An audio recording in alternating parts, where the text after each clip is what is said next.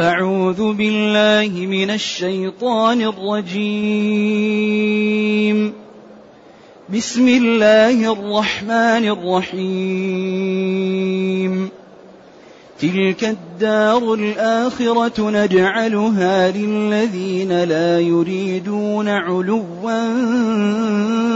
في الأرض ولا فسادا والعاقبة للمتقين. من جاء بالحسنة فله خير منها ومن جاء بالسيئة فلا يجزى الذين عملوا السيئات إلا ما كانوا يعملون. إن الذي فرض عليك القرآن لرادك إلى معاد، قل ربي أعلم من جاء بالهدى ومن هو في ضلال مبين. وما كنت ترجو أن يلقى إليك الكتاب إلا رحمة من ربك، فلا تكونن ظهيرا للكافرين.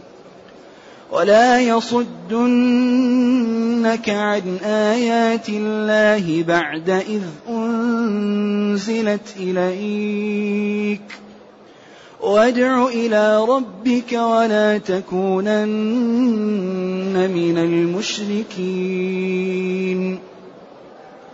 ولا تدع مع الله إلها آخر، لا إله إلا هو، كل شيء هالك إلا وجهه، له الحكم وإليه ترجعون. أحسنت. الحمد لله الذي أنزل إلينا أشمل كتاب وأرسل إلينا أفضل الرسل وجعلنا خير أمة أخرجت للناس، فله الحمد وله الشكر على هذه النعم العظيمة والآلاء الجسيمة، والصلاة والسلام على خير خلق الله وعلى آله وأصحابه ومن اهتدى بهداه. أما بعد، فإن الله تعالى لما بين قصة قارون وحاله ومآله وأنه خسف به وبداره، جاء الكلام للشريحة الطيبة التي كانت على العكس من قارون. ولذلك هذا الدين وهذا الإسلام يزرع الحقائق في قلوب متأملي، لا بد لمن يسمع القرآن أن يعرف الحقائق ويفهمها ليكون على بصيرة في حياته. قارون لما أنهى قصته قال بعدها تلك الدار الآخرة، تلك الدار الآخرة نجعلها للذين لا يريدون علوا في الأرض ولا فسادا. نعم. فخسفنا به وبداره الأرض قارون، وبعدين أصبح أثرا بعد عين. إذن هذه الشريحة التي انحرفت وفسدت وغلبت شهوتها وعرض الحياة الدنيا وما هو زائل، وتركت ما هو باقي وما هو أفضل. فهنا قال تلك الدار الآخرة، تلك إشارة إلى البعيد المؤنث، والخطاب لكل من يصلح له. الدار هو ما يتبوأ وينزل فيه، دار القرار دائما الدار تقال للطيب وقد تقال دار البوار عياذا بالله. الآخرة التي لا دار وراءها، آخر شيء يسكنه الإنسان. نجعلها أي نصيرها ونهيئها لمن؟ للذين لا يريدون علوا في الأرض ولا فساد. إذن يوم القيامة المحظوظون فيه الذين لهم المنازل ولهم الدرجات ولهم الفضائل ولهم الأمن ولهم المناقب ولهم الاحترام، هم الذين في الدنيا لا يريدون علوا. العلو لا يقبل الحق، تقول له الحق يأنف أن يقبل الحق، لا يتنازل ليسمع الحق، لا يتنازل ليذعن للحق. علو يتعالى، هو فوق الحق، هو فوق الناس، يرى الناس يعني أي كلام، ويرى نفسه إنسانا محظوظ. إذن العلو هو يعني تعالي الإنسان عن سماع الحق وعن قبوله وأنفته عن أن يقبل من غيره. أيوه، يغمط الناس، يحتقرها، لا يقبل، ثم مع ذلك يظلم ويجور ويقدم على المعاصي ويقدم على أذية الآخرين. نجعل الدار الآخرة يوم القيامة الجنة للذين لا يريدون علوا في الأرض ولا فسادا، لا يتكبرون، لا يتجبرون، لا يحتقرون، لا يسخرون من الناس، لا يظلمون، لا يعتدون على الآخرين. إذن الدار الآخرة للشرائح التي أعطاها الله المقدرة، ولكنها تواضعت واطمأنت وخافت وشكرت وبذلت مما أعطاها الله لدينها ولأمتها، هذه هي لها الدار الآخرة. تواضعوا، بذلوا، خافوا، جاهدوا، كابدوا الطاعات، استعملوا موارد العلم في شكر الله وطاعته، لم يتكبروا على الفقراء، لم يتكبروا على الضعاف، قبلوا الحق ممن قاله كبيرا أو صغيرا. وما أجمل التواضع لمن أعطاه الله المكانة. كل ما رزق الله العبد مكانة ورزقه تواضع يكون هذا أجمل. أعطاه منزلة، حكم، أعطاه مالا، أعطاه علما، أعطاه جاها. فكل ما كان الإنسان في مراتب عالية وتواضع زاده ذلك رفعة وعزة وكرامة، وكل ما ترفع الإنسان زاد عند الناس إيش؟ وعند الله. الذي يترفع يحتقره الناس، ولا يزن عند الله جناح بعوضة. إن المتكبرون يوم القيامة إيش؟ يحشرون أمثال الذر. لذلك قال فلا نقيم لهم يوم القيامة وزن، ما لهم وزن، كفروا وتكبروا، ما يصلح.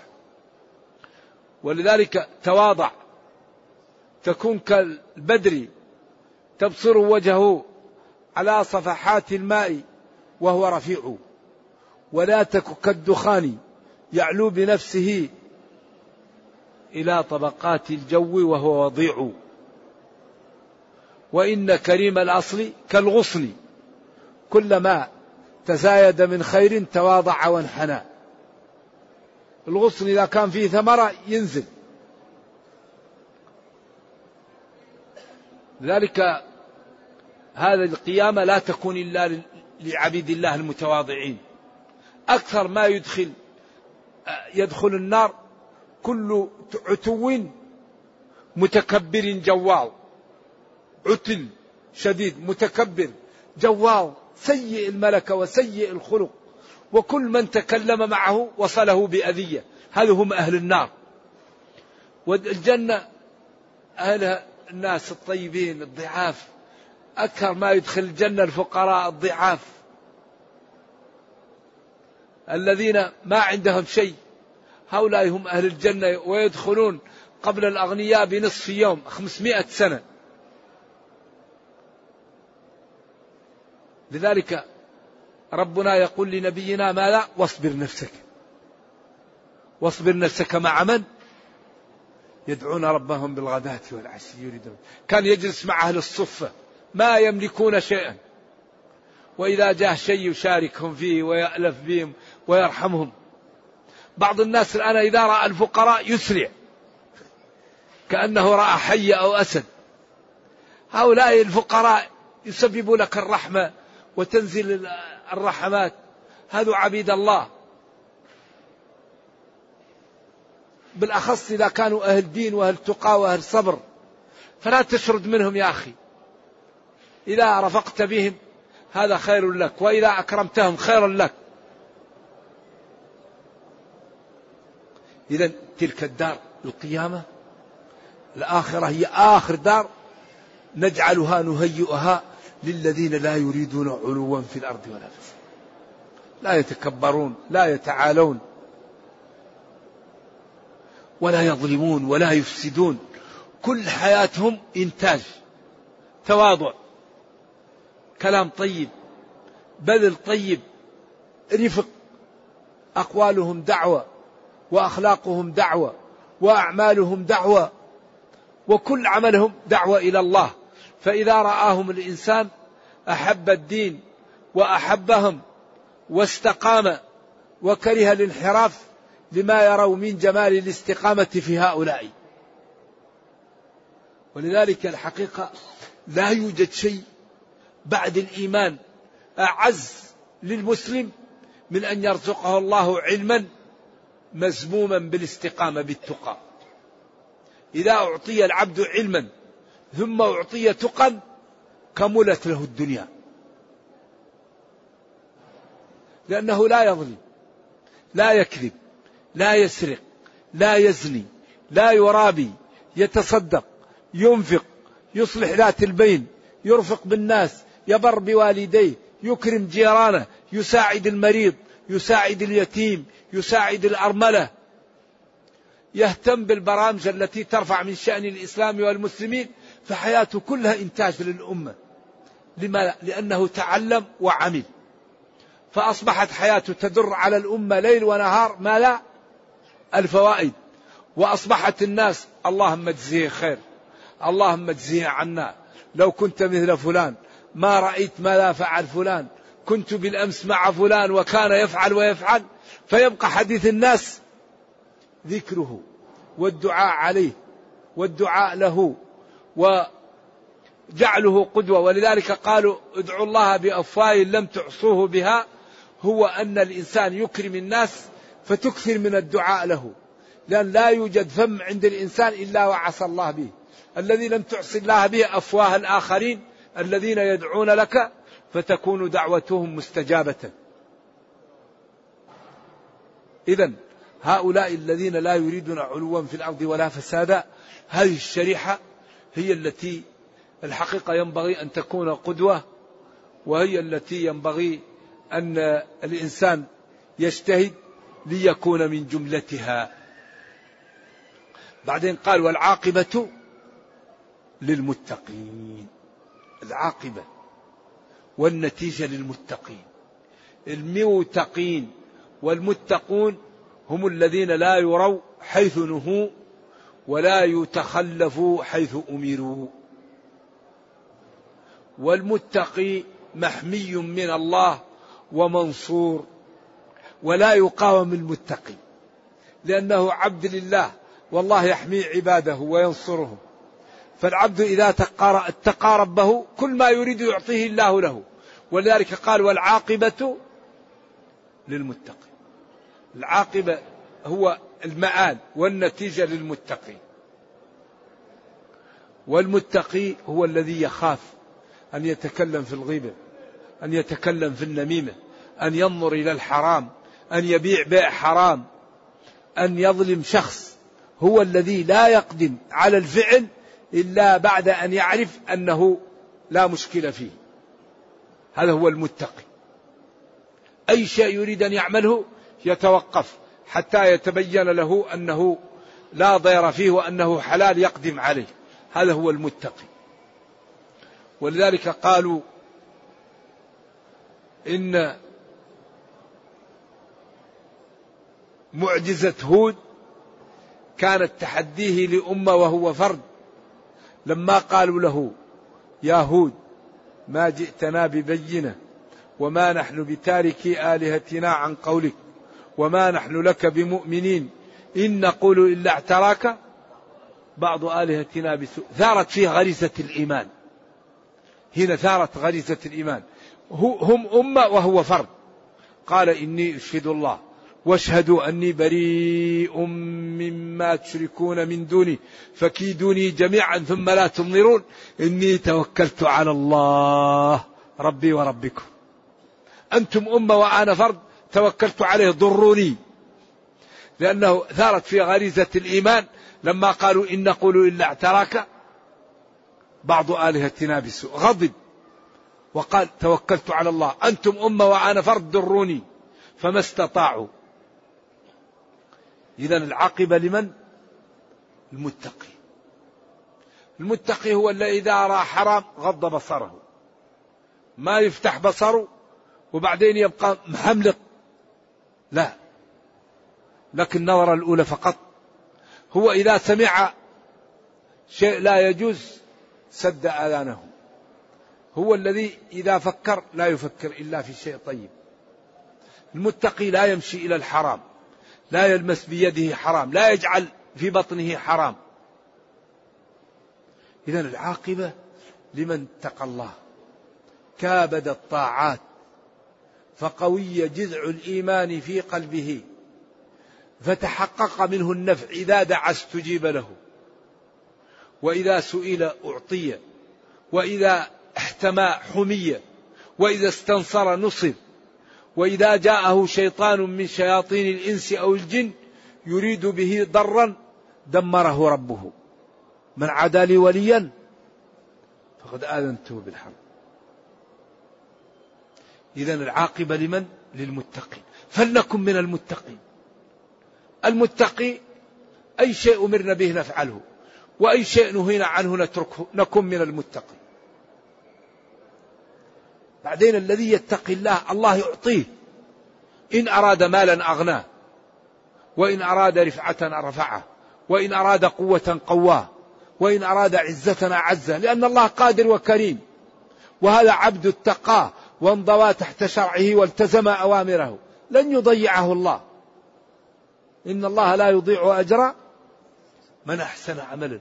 لذلك ينبغي أن نبحث عن الخير من طرقه، وأن نأتي البيوت من أبوابها. العزة عند الله، من كان يريد العزة فلله العزة جميعا. العزة لله. هؤلاء الذين يتعلقون بغير الله إن تدعوهم لا يسمعوا دعاءكم ولو سمعوا ما استجابوا لكم ويوم القيامة يكفرون بشرككم ولا ينبئك مثل خبير. ما أبلغ هذا الكلام وما أجمله وأوجزه.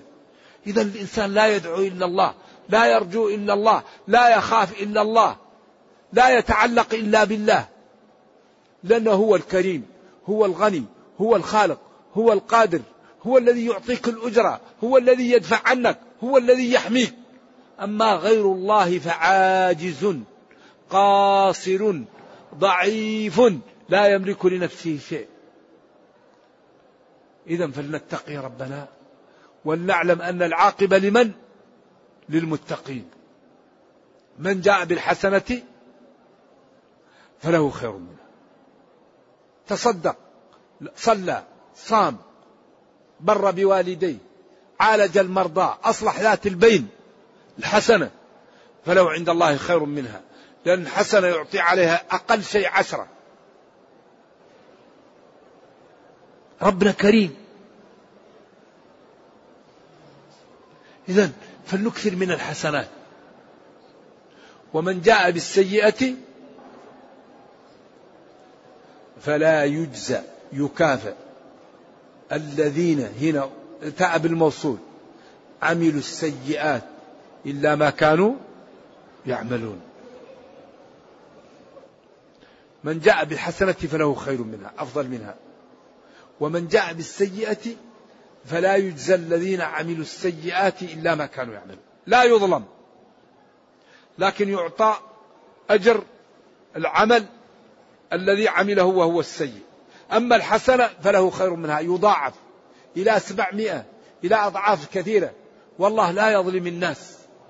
ووضع الميزان ونهى عن الظلم وقال لا تطغوا في الميزان وقال ويل للمطففين وقال ولا يجرمنكم شنآن قوم على ألا تعدلوا اعدلوا العدل أقرب للتقوى.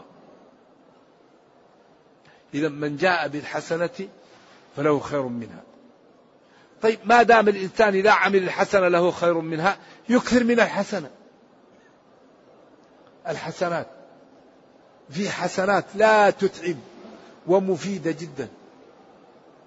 ذكر الله أفضل الكلام إيش؟ 4 سبحان الله والحمد لله ولا إله إلا الله والله أكبر. تجعل الرصيد كبير تحيي القلب تطرد الشيطان ولا تأخذ منك شيء. أنت ذاهب قادم للمسجد ذاهب للعمل ذاهب للسوق سبحان الله والحمد لله ولا إله إلا الله الله أكبر. أفضل الكلام 4 هذه أقل ما فيها تطرد عنك الشيطان تحيي القلب تكثر الرصيد ولا تأخذ منك وقت أنت ماشي قادم جاي. ولذلك مدح الله الذين يذكرون الله قياما وقعودا وعلى جنوبهم الذين لا تلهيهم تجارة ولا بيع عن ذكر الله. هؤلاء مدحوا وهؤلاء ناس فضلاء. إذا من جاء بالحسنة فله عند الله خير منها. ومن جاء بالسيئة فلا يجزى الذين عملوا السيئات إلا ما كانوا يعملون. بلاغ هائلة. ما قال فلا يجزى إلا مثلها، قال فلا يجزى الذين عملوا السيئات. من جاء بالسيئة فلا يجزى الذين عملوا السيئات إلا ما كانوا يعملون. فلا يجزى الذين عملوا. هذا فيه عيب وفيه إزراء وفيه تطويل وفيه بيان للعدل. عيب وإزراء وتطويل وبيان للعدل. لا يجزى الذين عملوا السيئات، فلا يجزى الذين عملوا السيئات إلا ما كانوا يعملون. إلا عملهم أو الذي كانوا يعملونه. لا يظلم أبدا. السيئة تكتب عليك ويقولون يا ويلتنا ما لهذا الكتاب لا يغادر صغيرة ولا كبيرة إلا أحصاها ووجدوا ما عملوا حاضرا ولا يظلم ربك أحدا. وكل إنسان ألزمناه طائره في عنقه ونخرج له يوم القيامة كتابا يلقاه منشورا اقرأ كتابك كفى بنفسك اليوم عليك حسيبا. فلا يجزى الذين عملوا السيئات إلا ما كانوا. الذين عملوا السيئات يجزى بعملهم الذي عملوه أو الذي كانوا يعملونه.